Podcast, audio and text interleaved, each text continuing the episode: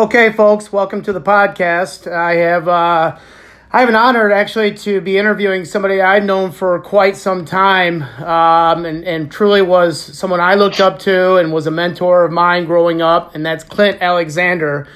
Clint, for the two or three people out there that truly don't know who you are, uh, could you tell me a little bit, uh, tell them a little bit about who you are, your current position, and uh, what you got going on right now? Well, uh, I'm Clint Alexander. I grew up in Albion, Michigan, on a horse farm out on 11705 24 Mile Road. Um, I graduate Albion High, went to Olivet College, and I'm currently the head football coach at Grand Blanc High School in Grand Blanc, Michigan. The Bobcats, correct? The Bobcats. Not quite a wildcat, but close. There we go. Clint, can you uh, talk a little bit about your um, track that you took. It's a kind of a unique track, the path to how you got where you're at right now. A little bit of a timeline from where you started your coaching career, the stops along the way, from really to the beginning to where you are now, and the best that you can. All right. Well, uh, I uh, my first head coaching job was at Concord High School in 1997, and I'm still thankful to this day that they gave me a shot as a head coach. I hadn't been a head coach before, and just loved it there. Mm-hmm. Went from there to uh, Northville High School. Mm-hmm. Um, did uh, was head coach at Northville High School for three years, and then went to Woodberry Forest School in Virginia, which was an all boys boarding school. Uh, I think the school is 129 years old now. It's a great school, high academics. Mm-hmm. And then you know, after 12 years there, we decided it's time to come back home to family, and the Grand Blanc job opened for the first time in 25 years, and we put our name in, and we're able to get it. Coach Joe Delaney is who you took over for, correct? Correct. He uh, he's in the Michigan High School fo- uh, Football Coaching uh, Hall of Fame, right? Yes, sir. Big shoes to fill. Yeah, I can imagine how that that uh, coming in there in that position. Uh, did you feel any pressure taking on that role, uh, or was the community really just open arms and really um, made you feel comfortable along the way, Clint? Well, you know, I don't know that anybody in the world really likes change. So after having a coach there for 25 mm-hmm. years, mm-hmm. it was going to be a little bit uncomfortable. Mm-hmm. Um, but I also feel like there was a lot of people that, uh, were excited about maybe a new direction. So, you know, any first year in any football program, there's bumps along the way, but I feel like now, you know, going to our second year, everybody knows where we're trying to get to and the parents and the kids have all bought in and we're really excited about this season. Very nice. Very nice. Uh, and as I said, alluded to earlier, I've known you for a long time. I, I know. Um, I want to go back to even in the early years. I'm, i know you grew up on a farm, I, and I bring that up, Clint, because I, I know you well enough. I know that plays into your character and what you do as a as a coach. Um, let's talk a little bit about, and especially to the listeners, about that experience. How you've kind of woven that into your your coaching fabric, uh, your family, your siblings what your jobs were on the farm, you know, and how that's really translated into you building relationships with kids. All right. Well, uh, growing up at, uh, at the farm in Albion, you know, we had a lot, of stock. At one point, we had 50 horses and a couple hundred head of cattle, so real busy. Mm-hmm. Um, you know, I loved it. I look back on it all the time, wishing I could go right back to doing what we were doing there. Um, but the one thing about a farm, you you learn the work's really never done. You right. get up with a good plan, and you feel like this is what will get done that day. And then, unfortunately, horses and cattle have a mm-hmm. way of mm-hmm. changing the plan. You know, mm-hmm. they get out or something happens, and before you know it, you know you're going to add three or four more hours to your day, but you just get it done. And right. so I had an older brother John and yep. an older brother Kyle, and my sister was also older than me, so I was the baby, as they mm-hmm. all like to tell me. Mm-hmm. Um, we were, uh, you know, there's a lot of days we were going out the barn at six and coming back in at six, but uh, somehow made it all work. And, and for me, as a, a coach and as a teacher and, and mm-hmm. as a mm-hmm. dad, it just installed. Uh, a work ethic. Sure. You know, you just stick at things to get things done. So, boy, I loved every minute of it. Um, so definitely that's that's part of the, what you bring to the the practice field every day. Friday nights is that work ethic. Um, I know also along the way, Clint, um, you had a you know you you went to Olivet College, you played there. Um, and then you had some unique stops between, if I'm not mistaken, between Olivet College and actually your first coaching job. you had the opportunity to work for Tom Monaghan of Domino's Pizza, correct? Correct, correct. Yep. Um, yeah, some pretty exciting things. You know, I left Olivet College. Actually, I, I was injured my junior year, and my mom and dad split up, so I mm-hmm. stayed with my mom for a semester and went to Albion College and my leg just had not healed. And I got an opportunity to work on Mr. Monaghan's executive protection team, right. which was a great opportunity for a college kid. Um, I spent a lot of time at Tigers games, got to meet a lot of people, um, got to learn a lot, and, and actually right. it bought me an extra year to get healed so that when I did go back to school, I could do it and, and finish up. I'd really hurt my ankle and uh, pretty badly, and, and actually the ankle was a four-year reoccurrence of that wonderful trip you and I took mm-hmm. to the mm-hmm. Albion Hospital when mm-hmm. I hurt my mm-hmm. ankle in high school. Yeah. So, uh, you know, worked the executive protection team. When I came back to Domino's after I graduated college, I was able to run one of the corporate hitches. We had hitches like the Clydesdales. Yeah. They had uh, Shires and they had miniature horses and went all over the country and just loved it. I got to see four, four of the lower 48 states and I, I, it was like being in a graduate class because I learned so much about the country. I learned about customer service and sales and mm-hmm. and all these things you didn't know you're doing when you think you're driving horses. And so most of that really became about relationships. So sure. as a coach, when I finally became a head coach, you're working with people, working with parents, working with kids. Yeah. It's really all just about finding a way to be successful. You know, I don't I don't care that I'm right. I just want to make sure whatever we're doing is right. So that was a great opportunity. And then the other thing I did um, you know, I met my wife at uh, Double J Ranch. It was a resort ranch uh, in Rothbury, Michigan. I was the head mm-hmm. wrangler, and she showed up and changed my life forever. I saw her and said, "Well, I'm gonna have to marry that girl." and uh, so I, I took a job at Star Commonwealth. Sure you know, to finish up my teaching degree. And, and STAR really helped me, you know, working with kids yep. and problem solving. So I think all of those things, and when you add in horse trainer, all those things kind of make this alphabet soup that worked for me as a football coach. Now, staying at Olivet College for a little bit, you, we had we had talked, we had a brief conversation, of course, before this. Um, you had the opportunity to break down film, and, and that's where you really started getting an inkling where you could be this do this coaching thing, correct? Yeah, I had a well, they you know a farm boy got a job assigned in the dish room as a freshman. I said, look, I'll do whatever you want, but I'm not I'm not a dish hand. Yeah. And so they gave me an outdoor job, and then the head football coach said, hey, do you want to help us in the football office? And sure. so I was giving tours and I was breaking down film, and and he he told me early on, you'll be a football coach. And I said, ah, I, I think I'm going to be a lawyer. Well, he was right, and I was wrong. Yeah. And so for four years in college, I was really like a graduate assistant for college staff, and so you know, I didn't know I had four really good years of tutelage under my belt before I ever became a head coach in high school. Very nice. Well, and and the rest is history. That's awesome. So let's let's go now. Let's move on. So after after Northville, you had the opportunity to go to Woodberry. Um, uh, from my perspective, um, you, you, really a kind of a, a, different type of scenario, probably than you were used to. Um, I'm assuming. Uh, can you talk a little bit about Woodberry Prep? Uh, what type of school it was, where it's located? I, I think you know a lot of people are curious about you know the the culture there, um, the academics. Can you talk a little bit about that, Clint?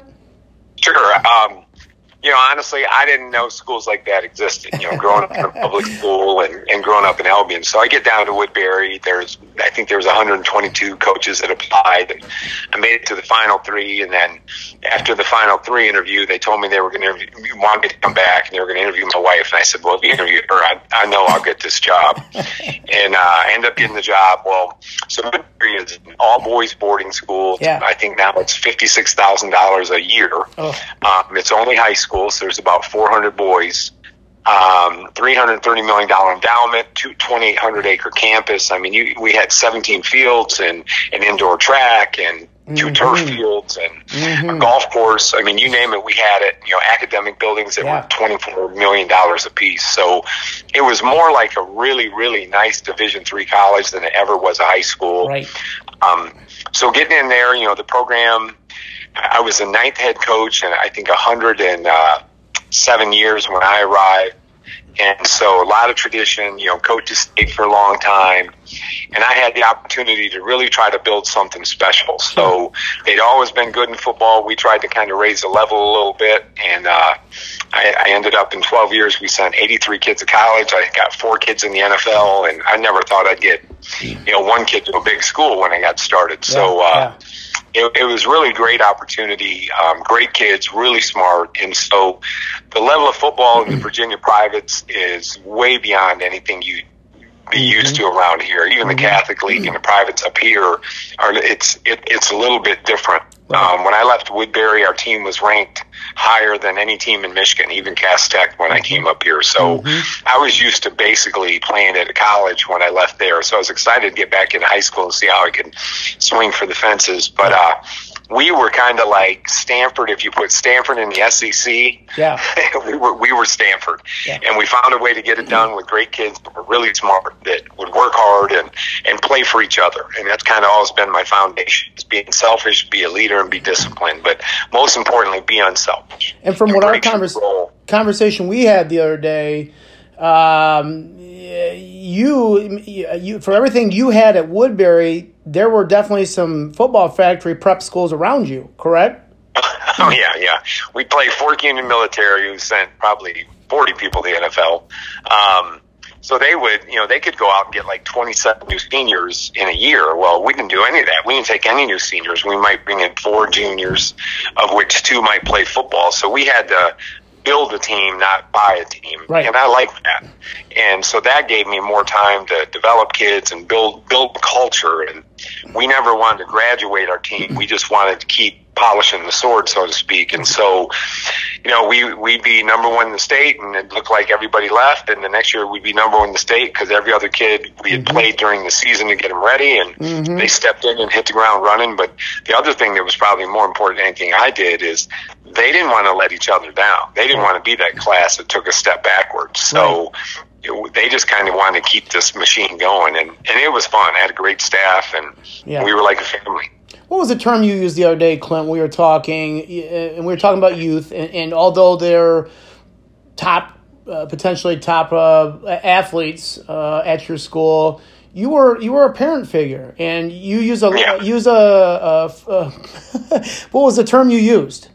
In loco parentis. Yeah, were, it's a Latin term that basically you're the you're the father, you're the you're the mother and and so my wife and I we would have there'd be days with 42 boys in the house you right. know the food everywhere we we had a Super Bowl party where we spent all day putting food together for these kids and we yeah. had three rooms so they could watch the game and had a neutral room and fanatic rooms and by the end of the first quarter we were cleaned out and we couldn't believe because we started with not a table empty of food, and you forget how much boys can eat. Oh. We went into the freezer and started to do everything else we had on hand because we were shocked that everything was gone in a snap of your finger. Clint, you just mentioned it um, about food, and it just brought me to my. You know, I of course have a son myself. You, talk a little bit about your immediate family. Uh, you have you have uh, children, boys, correct? Yes, sir. I've got an older daughter who's uh, working in. Uh, she actually works in San Francisco, lives in Detroit, flies back and forth, and okay. she's doing really well. She's an Alma College graduate. Her name's Shelby. Okay. My oldest son's Wyatt. He's uh, mm-hmm. uh, going to be a junior at Alabama. Okay. Um, a lot of the Southern boys down there at Woodberry love the Al- Alabama Roll Tide program, so he went down there and just loved it. And my youngest son Colton mm-hmm. will be a senior here at Grand Blanc this year. Very nice. Uh, uh, the boys play football.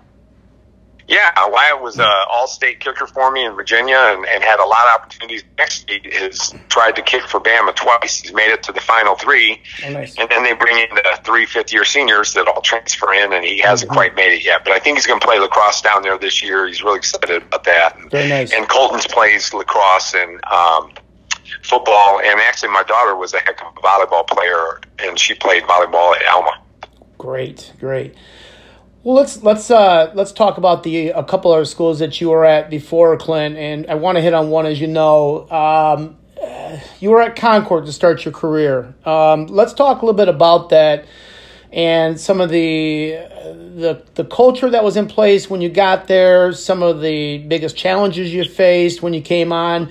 Can you talk a little bit about that and actually the unique situation of which you were hired? Uh, I mean, the moment you were hired, can you talk a little bit about that when you walked into that situation and and the, the records of the JV teams and so on and so forth, if you wouldn't mind? Yeah. Um, So actually, uh, I was in the middle school. We started. Mrs. Van Ness wanted a middle Yep. school football program, and Sure. of course, me not knowing much about Concord, we put that together, and I think we went thirteen and one that first year between the two programs.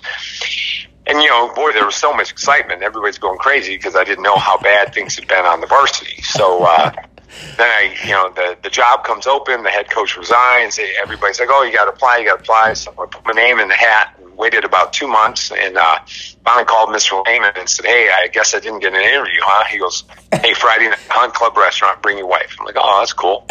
so I'm like, "Wow, this would be nice," you know. And I'm push, literally pushing Elaine's chair in, and they, he goes, "Congratulations, you got the job." I said, well, "Wait a minute, you haven't even asked me any questions." He goes, "Well, no one else applied," and, and I think that sentence hit me about like a lightning bolt, and I Yeah. realized, "Wow." Yep. If I got a lot of work to do because Yep. you got a varsity football job that people didn't even want. Yeah. And so I got into the program. We finished our first camp with 10 players on the varsity. We pulled a bunch of kids out of the band to get 16 for the season. But we kept the young guys down, let them have a little success. And, Yep. you know, it was one of those brick by brick things, you know, every day just keep grinding. Before you know it, our fifth year, we were mm-hmm. just playing, you know, Detroit DePorres in state semifinals. Yeah. How big of a thrill was that for those young men? I, I gotta imagine coming from what they, the program, the state of the program that it was in, and uh, uh, to where where they were at. I gotta imagine the whole town was just tickled to be where they were at, as well as was. yourself. They, they put a, a breakfast together for us that morning, and literally it was like Hoosiers. We drove through town. Main Street was packed. awesome. And uh, and as we passed people, they were getting the cars. I mean, literally the whole town followed us. You could- probably could have robbed any house in town that day. and you know, we ran into a team that was just a buzzsaw for us, and Yeah. we'd had such a great season. But uh, you know, but I grew up a lot that day because I did something at halftime I've never forgotten, and I'm I'm so mad at myself. But you know, me, I I wanted to get in that state championship, and I Yep. was disappointed about the first half, and Yep. I let them have it at halftime, and and I've thought about that over and over and over about how I really should have just said, you know what, everybody's here. Mm-hmm. Of you. The best season in the history of the school. I love you, and let's just go out and have the best second half we can. Mm-hmm. And uh, and boy, I let them have it. And they had reunion a few years ago and asked me to come. Of course, I was coaching at Woodberry, but I couldn't. But I mm-hmm. wrote a letter to them and just begged for their forgiveness and told them, you know, how sorry I was, and, Yeah. and I've never done that again. And uh, Yep. I just ask for them to forgive me and, and, Sure. and let them know how much I really cared about them. Because I'll tell you what, it was it was a special year, Yeah. and they they got a lot to be proud of. And I'm so proud of Max Clark. He's the head coach down there now, one of my players, and we actually did a little seven on seven hot dog cookout event yesterday together, Yeah. and, and it was a ball. it went well then. That's that's great. Yeah, Max is doing great things, and uh, I try to keep at least a finger on the pulse of what's going on over there. And uh, I, I'm hearing nothing but good things about the program and, and the continuation of really what what what you've built. And uh, I know Max was an athlete of yours, and he's doing good things over there. So that's that's good stuff. Good stuff. Um, well, let's move on then. Um, I know Clint in in your style of coaching that a lot of you've had a lot of mentors and and uh, you know the former coaches that played a big part. Uh, of course, Coach Mike Sequet was your head coach, but even an assistant at the high school level played a, a major role. Uh, coach Stan Vetter in in your development, and then of course uh, Coach Morley Fraser from Albion College. Uh, Lore, you know, really played an integral part in the way you developed your style. Am I correct? Oh, absolutely. Coach Sequet was a great coach, and you know, I, I think back to our Sturgis game. You remember this? He had emergency appendicitis surgery, Yep. and we did the whole warm up, and we're playing for the title. And Sturgis was the only team that beat us the year before. And Yep. we come out of the locker room for the last time, and here's an ambulance on our sidelines, and he's sitting in a wheelchair, and we all took a knee around him. And from that moment on, we weren't going to lose that game. Yeah. I mean, that was just. Yeah. I mean, I, I feel bad for Sturgis to this day because Yeah. they could have had guns that day, and we'd have won that game. Yep. So uh, he was quite an inspirational leader. And then Stan Vetter was really the guy I spent most of my time with. He coached the linebackers, was a defensive coordinator, but he also coached the O line. Mm-hmm. So he had me on both sides of the ball, and huge mentor for me. He was the one that really got our our program up in the weight room, Mm-hmm. and uh, was like uh, having another dad. And so he did a great job. And then when I became a head coach, my mom said, you need to go talk to Morley Fraser and, and find out what you really need to do. So when I took the head coaching job at Concord, I went and met with him. And Sure. Morley would always follow up with me. And when I had my first introduction to what I was going to do at Concord, I had Morley come be the guest speaker, which, you know, talk about setting yourself up to fail. It's like you have Bear Bryant talk Yeah. and then you get up after him. But, uh, you know, he did such a good job. And, you know, we met one time in a big boy and, Yeah. you know, we would do that every year at the end of the season. And he's rattling off all these things about my program. And I said, Morley, how do you know all this stuff? Yeah. He said, I, I'm that little white car across the street. He goes, I watched 37 of your practices. Yep. 'Cause he was telling me things my coaches did and kids did. And I'm like, I know you come to the games, but I, I mean, how do you know that stuff? Yeah. So he really has been such a huge impact on my life. And actually, when he had died, it, Mm-hmm. you know, my mom and I went to the funeral, but I called Liz one time and just said, I just want you to know Morley's down here in Virginia with me too. Yep. Yep. That's awesome. That's awesome. Well, uh, yeah, if anybody's worth their salt in coaching in the Midwest, they know, young or old, they know Coach Morley Fraser for sure. So, Absolutely. yeah. Um, well, couldn't have had a better person or persons to to get you along your path. That's awesome.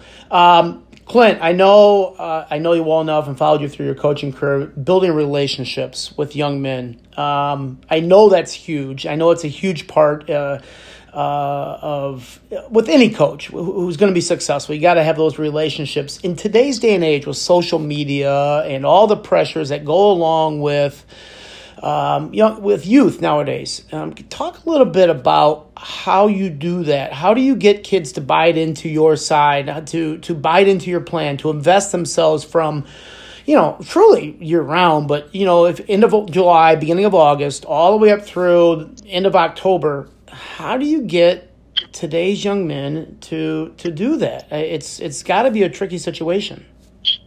Well, it is hard, and you know they're so glued to their phones now. But I also think the more they get glued to their phones, and the more the families sit with their faces and laptops and mm-hmm. phones in their hands, mm-hmm. you know, it creates this need for somebody to care. So, Sure. you know, our whole thing as a coaching staff is, you know, love them up. You know, we're going to literally care about these kids, tell them we love them, be there mm-hmm. when we need them. You know, we finish every day in the weight room with a character discussion, some kind of life lesson, or and literally something as simple as why you hold the door for a lady. Yeah. Um, so we had a snow shoveling program where we said, hey, we asked the boys, just find one person in your neighborhood that, you know, the single mom, the older couple, and just do their snow for free. Don't take money for it. Do it because it's the right thing to do. Um, and so little things like that are just kind of like, you know, deposits in a love bank. Right. And then, you know, just how we practice. You know, kids make mistakes, but I don't know if I've ever met a kid in my 24 years mm-hmm. that's wanted to. So mm-hmm. when they make mistakes, I'm like, care about them anyway. You know, don't pull them, don't embarrass them in front of their friends. Trust me, they will if they care at all, they already feel bad. Right. And so we just try to keep making sure that, you know, win or lose, we're going to win with the kids. I, you know, I, I've always promised our moms that your son's more important than any win in our program. I'm never going to win a game and lose your boy. Right. And because we do that, I feel like the kids really play hard for us. They give us everything they have. They, we talk about embracing your role. Don't covet the next man's role. You know, mm-hmm. you and I might play the same position in our program. I'll probably play both of us, right? But mm-hmm. let's say you get 30 plays and I get 12. Well, our rule is we'll put you 12 in the highlight film, baby, and you'll get more That's right. And uh, and so the kids really buy into that. And then week to week, I'm a big Belichick guy. Um, week to week, we'll try to change our game plans. Well, that means we're playing different kids for different reasons. So by the end of the season, one time. I asked one of my good friends, he's a coordinator at Purdue University right now, Anthony mm-hmm. Poindexter. Mm-hmm. I said, Dex, when you meet my kids at Woodberry at lunch, I said, do me a favor, ask them if they start on defense. And he said, man, why do you want me to do that? I said, come on, do, do me a favor. So we get done. He's like, how you got 29 kids say they start? I go, isn't that awesome? I said, because he started week one, he started week four, he started week five. But once they start one time in their heart and in their soul, they think they're starters. So Right. all of that to me goes back to relationships and just they got to know how much you care before they care how much you know. And so we just got we're constantly trying to do everything we can to make sure they know we care about them. Well, and as we were talking about the other day, when you got kids at Woodberry, you're taking care of their babies. I mean, it's it's fine and dandy. Literally. Yeah, I mean, you know, you're they're sending them really in, almost in a, in a collegiate type of atmosphere. Um, they're you're sending them off. They're sending them off to a prep school, all boys prep school, and they're expecting that you will although it's not probably said, that you will uh, take care of their safety on the practice field, that you'll take care of their safety off it to the best of your ability, watch them academically. So you, uh, you, you know, you truly were the parent there, you know, in a sense. Yeah, my wife, uh, she made birthday cakes, Yeah, and, anyway. and if I had a dollar for every time a boy would come to my house and kind of talk to me, and I could tell they don't want to talk to me, I go, "You want to talk to Miss Alexander?" And like, yeah. And you realize they just miss their mom, and they'd hang out in the kitchen with her and help cook, or just just sit and talk with her on the porch. But you know, it was funny. And they were so sweet; they wouldn't just say it at first. I, I, I learned to realize they don't want to talk to me. No. they want to talk to her. Um, but no, we did. We enjoyed that, and so that really helped me. Even in public school, though, you know, I've got some kids that don't have a lot at home. I got Yeah. kids that have wonderful homes, but we just want to make sure. And, and it's a little thing, but I try to do it every time. If a kid comes into my office, I stop everything I'm doing. I sit down and I make sure they know my focus, my attention is on them. Mm-hmm. And when they're done, I'll get back up and start working on my computer or whatever. But when they're there, Yep. all eyes, all focus on the kid. And I think that means a lot to them. Yeah, absolutely, absolutely. I know you. Your motor runs high, um, high energy, high octane type of person. Take us through a, a regular day, Clint, during the season. A, a busy day during the season, from the time time what time you get up till till you're you know putting your head on the pillow. Talk to me about your day. Well, we, uh, you know, I'll give you, so if we play the game on Friday night, we've been in Saturday morning. Uh, we're watching film with the kids. We're lifting, um, from 11 o'clock Uh, probably 12 o'clock. You know, the coaches are all getting their homework assignments and then we're all busy watching film for the next couple of days. So my Monday at school, I'll get in the classroom anywhere from six thirty to six forty. We start class at about seven mm-hmm. but I used to get in there early. I'm the classroom where kids, if they don't have a spot to go, they tend to come to my place. So I, I teach two classes. Then I go across. We have two campuses. We have a West Campus, East Campus. I go across the East where my office is, and mm-hmm. you know at that point I'm I'm watching film. I probably watch film till one in the morning on Sunday you know, because trying to get everything, I have to have everything ready on Monday afternoon. So we hit the ground running practice wise. And so I'm creating practice plans, creating risk scripts for offense, defense. Um, we'll start practice. Um, we'll lift after school. We'll have a meeting. So we start practice at about 345, done at 545, come home, trying to give my wife a little bit of attention. And I'm probably watching film until one. Right. So it's it's busy. Usually by Wednesday the plan's in, and then you can enjoy Thursday night and watch the young kids play. And I try to make sure Saturday night's a date night for my wife and I. Sure. You know, football season can make her kind of a football widow. And I think I told you this the other day. So I was leaving one time at. Uh, ready to go back over to Concord, and we lived in Albion 314, this wonderful uh, Victorian I bought from my mother. And uh, she took her newborn son's hand and was waving this little hand at me, saying, Well, you know, wave goodbye to the sperm donor. And I realized then how lonely a life a coach's wife can be if you don't make sure that you take the time to save your marriage. Yep. Actually, Clint, I ran by that house the other night, and I, I told uh, my girlfriend, I said, "There's that's the house that, that Clint first lived in." I remember that when you lived on Michigan Ave, correct? Oh yeah, we loved it. I mean, my wife and her mom and dad and I, we worked hard to restore it. My I mom had done a lot. We we picked it up, and man, it's still full of oak and love. Still I- the know, same I colors, still the same colors that you guys could- put on it. I yeah, remember. my mom had it restored to the original Victorian look of purple and orange. Yep, it's still there. I actually was out running. About I got about five miles in, and I said, "There's the house that he lived in." So I still remember Yep. that. Clint, do you call the plays on your, or do you delegate that to your assistants?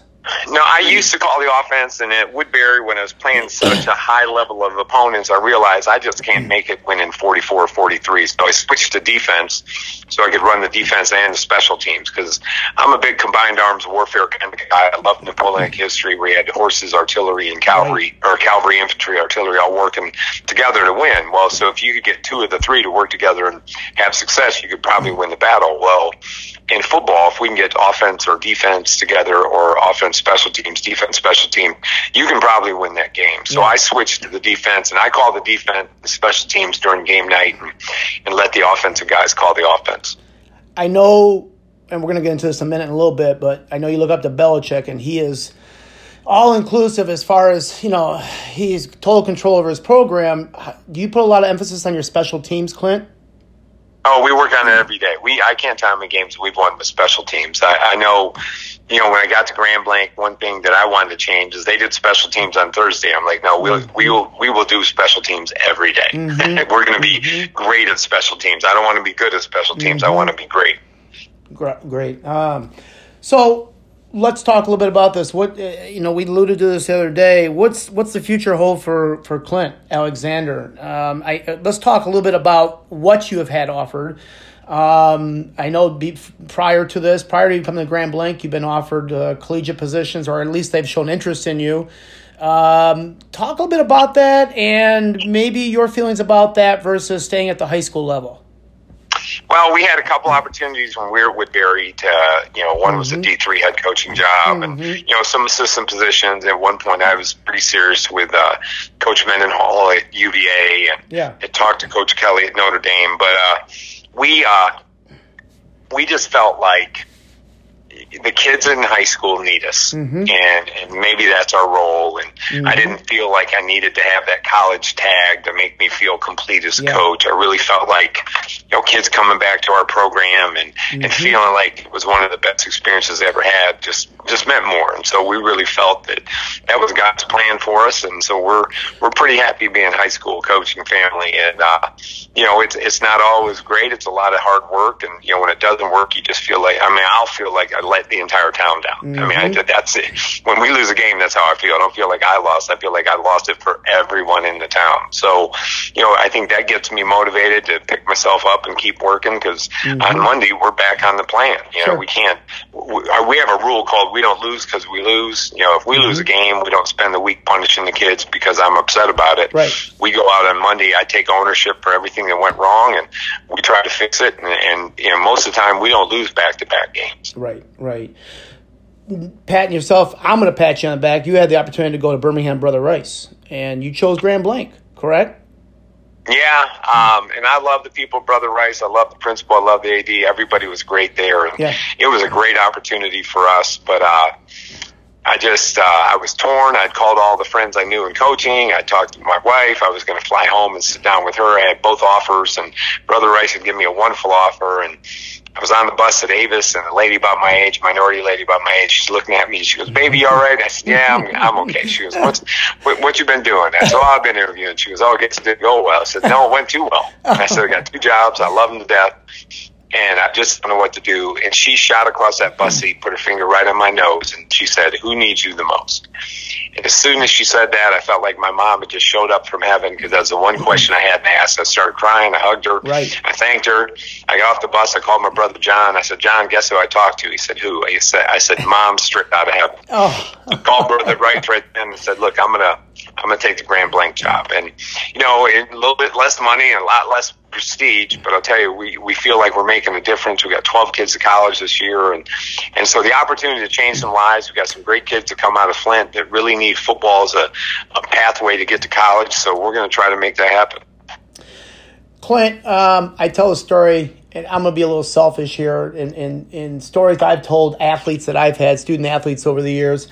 Um, I, I, I think it's worth sharing in, in today's, mm, I don't want to say entitled or, or coddled society um, of youth, but um, back when they used to have two a days, we had a morning session and it would be hot as blazes with Coach Sequet. We had an afternoon session. We had let's just say it was nine and three or eight and three. Actually, it's probably seven thirty and three.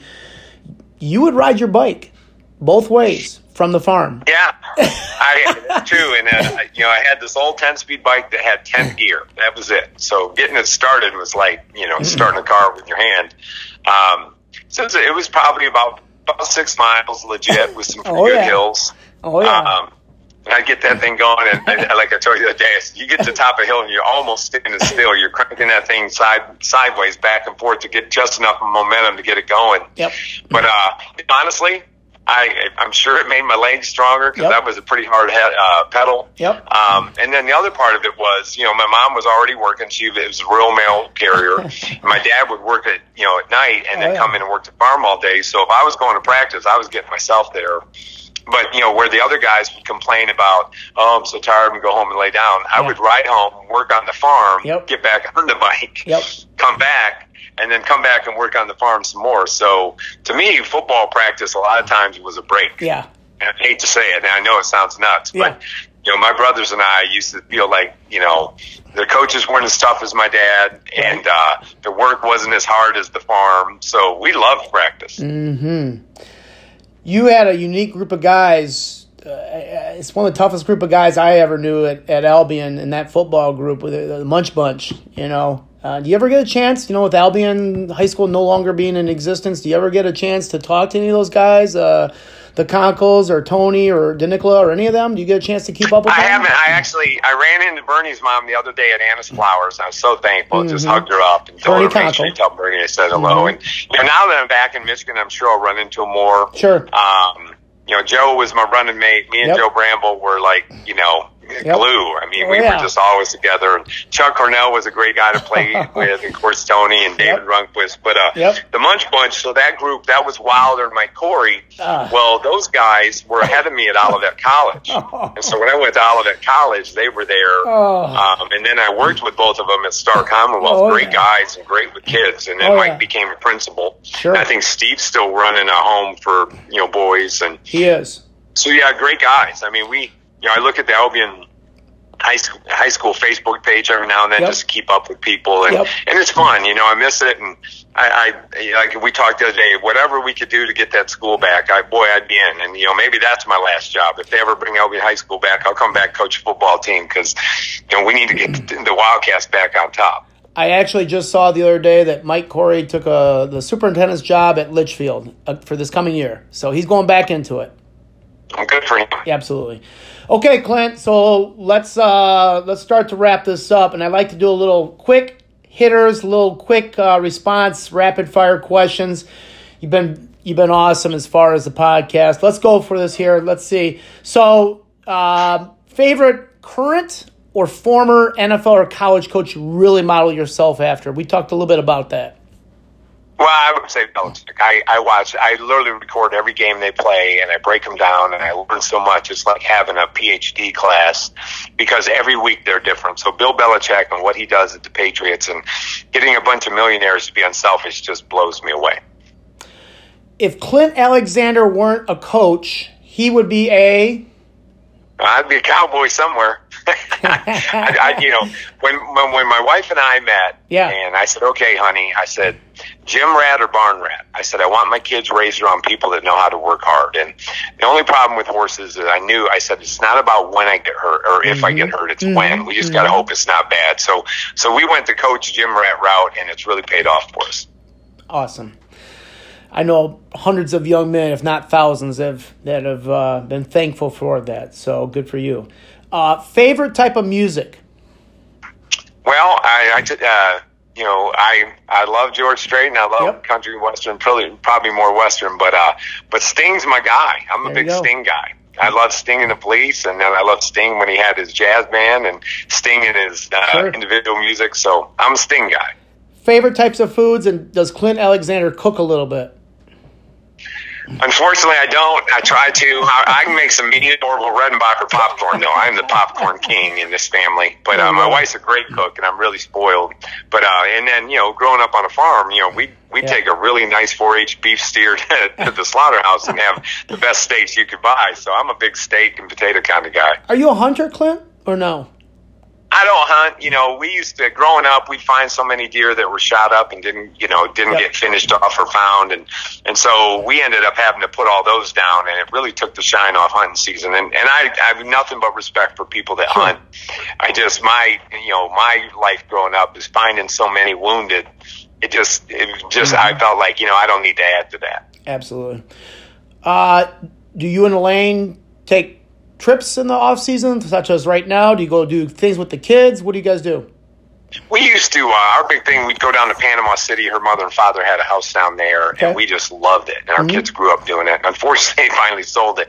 Um, but we, we try to get away. Um, and and at least kind of go do a week. We spent some uh, time this summer up at Mich- uh, Lake Michigan uh, over near uh, Grand Haven, but Sure. I always try to make sure, especially before the season gets started, to just spend some time together. You never know what the season's going to hold, Yep. but you know you got to make sure your anchor's still there for you, and and and you know for me, you know just spending time with her reminds me what's really important in my life. What What are your prospects for the season this year, Clint? I mean, I, I, is ob- objectively as you can. How are the Bobcats looking for this for this season? Talk to me a little bit about your returners. I, I didn't do this with you the other day, but talk to me a little bit about your returners and what's the outlook look like. Well, I, you know, I think a lot, we got 92 kids on the varsity, so pretty excited about that. When I came, they'd had about 40, so we've mm-hmm. almost doubled the size of the team mm-hmm. plus. Mm-hmm. Um, you know, we're. I think we we can be better. We had a great team last year. We went seven and three in my first season and lost to state champions in the playoffs. The other team that beat us was state runners up, and the other team that beat us lost to the runners up in the district Yeah. finals. So, you know, we lost to three teams we probably shouldn't have beat, but we beat about three or four we we had no business beating. So uh, I feel like the kids have bought in. We're not losing games at halftime. We only had the lead one time at halftime last season. So uh, you know, we find a way to get ourselves out of bad situations, kind of like a good teenager, right? You get Yeah. yourself in a bad situation, you find your way out of it. Sure. Um, but I feel like you know our depth should be better, and, and more importantly, I've got a great staff coming up this year. We added some great guys, and and you know I got to know them. You know, and again, relationships as important they are with the kids, they got to be there with the staff too, because we're all dealing with stress, and we got to be able to handle that and still care about each other. And I think my staff can take us over the top. Now we're in a brand new conference, so it's hard for me to say because I haven't played any of these teams. I only played one team this year that I played before last year, so I got a bunch of gray area out there. But but we're certainly excited for it, and I'll tell you, our kids are doing all the right things. So fingers crossed, we'll we'll do all right. Do you run a spread? Do you work? I mean, what do you kind of formation do you run, Clint? Can I ask? Yeah, we're uh, well, you know, again off the Belichick tree, we're going to Yeah. run what we got to run to Yeah. deal with you, right? Yep. So uh, we'll take a look at what our personnel has to offer that week, and, Sure. and what we feel like we can have success with you, and then Yep. same thing defensively. You know, I had a, a dad at Woodberry one time. He's the director of special operations for like the SEC, right? So this guy's been watching Alabama football his whole life. And Right. he goes, Coach, I've seen you six years or six weeks in a row. You haven't run the same defense. I said, Well, I haven't played the same team. Mm-hmm. And so we just want to be flexible and, Sure. and do what we have to do that week to have some success with what we can put our best foot forward with. Sure. Clint, wrap it up. I know you were a big Jack Lambert fan growing up. Oh, yeah. Um, if I'm not mistaken, I remember if I and you can correct me if I'm wrong. I, I remember a number 58 jersey once in a while underneath your your jersey that you wore in high school and maybe even college. One that was all tore up and ripped up or whatever. But you know, why Jack Lambert? What was it about him? Well, you know, I was a young linebacker, and I think Coach Vetter said this, and I tell my players this. You know, watch your position when you watch a game. If it's not mm-hmm. your favorite team, mm-hmm. watch your position. If it's your favorite team, enjoy the game, right? Mm-hmm. But if it isn't, watch your guy. Well, I started watching Jack Lambert, and I learned more about playing linebacker just watching him than I think any coach had ever told me at that time. And so, you know, I loved his leadership. I loved his toughness. That's the old steel curtain. And you know, I was not. I am not a Cowboys fan. I didn't want this America's Yep. team thing. I was a blue collar Steeler towel waving, Yep. you know, Albion Malleable kind of guy. you know, we were grinders, man. So that team represented who I thought I was as a person, and so I always wore a 58 under my pads. And then my senior year, we got New Jerseys, and I got a 58, and man, that baby was gold. And then I wore it four years in college. So nice. he was he was a guy. If you ever wanted me to run a little harder or play a little tougher, if you called me Lambert, I was good for probably three more tackles. Very nice. Clint, I gotta tell you, it's been an honor. It's been an honor getting reacquainted the last couple days and our conversations off recording and and uh, boy, I'll tell you what. When I sat down, you know, I I did this podcast because I there was a number of people out in the area that had stories to tell, as I told you the other day, and and you were my top three there. I said I gotta get a hold. You have been nothing but gracious and. Um, sitting down, let's getting reacquainted, as I said, telling your story, um, the highlights. Uh, there are a number of people down here that that believe me, believe me, that still ask and talk about you and breadth of of in that early '80s group, um, Albion High School and Olivet College of, of the greats. So it's been a it's been a pleasure. You're somebody I looked up to, and uh, thank you, thank you, thank you for sitting down and having a chat.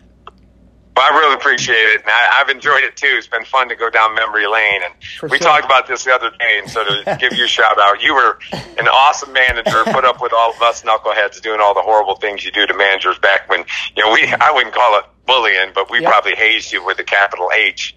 Um, well, but the one story I wanted to share is when we. Uh, and you remember this. So back in the day, this is how things happen. So I, I literally break my foot, but it looks like a sprain. So they help me to my truck and I'm going to drive myself to the hospital, yep. but they don't want me to go alone. And what were you, 11, 12? Yep. Um, so they put you in my truck, and yep. you and I drive yep. myself to the hospital I and remember. check me in. And I'm just, I think back of that now, you know, we got trainers at every oh, practice, and there's all this support. But back then, it was me and you, baby. We just drove to the hospital and got her done. Well, you know, yeah, today's day and age, that, that definitely wouldn't have flown for but, um, it's uh, there's many many stories that I, I know I've probably missed here, and um, I I hope now I hope, but I, I promise you I will get up for a game this season, um, and we'll go from there. But uh, maybe we'll have another podcast down the road, and, and as you you know get it deep into the playoffs this year, we'll see what we got.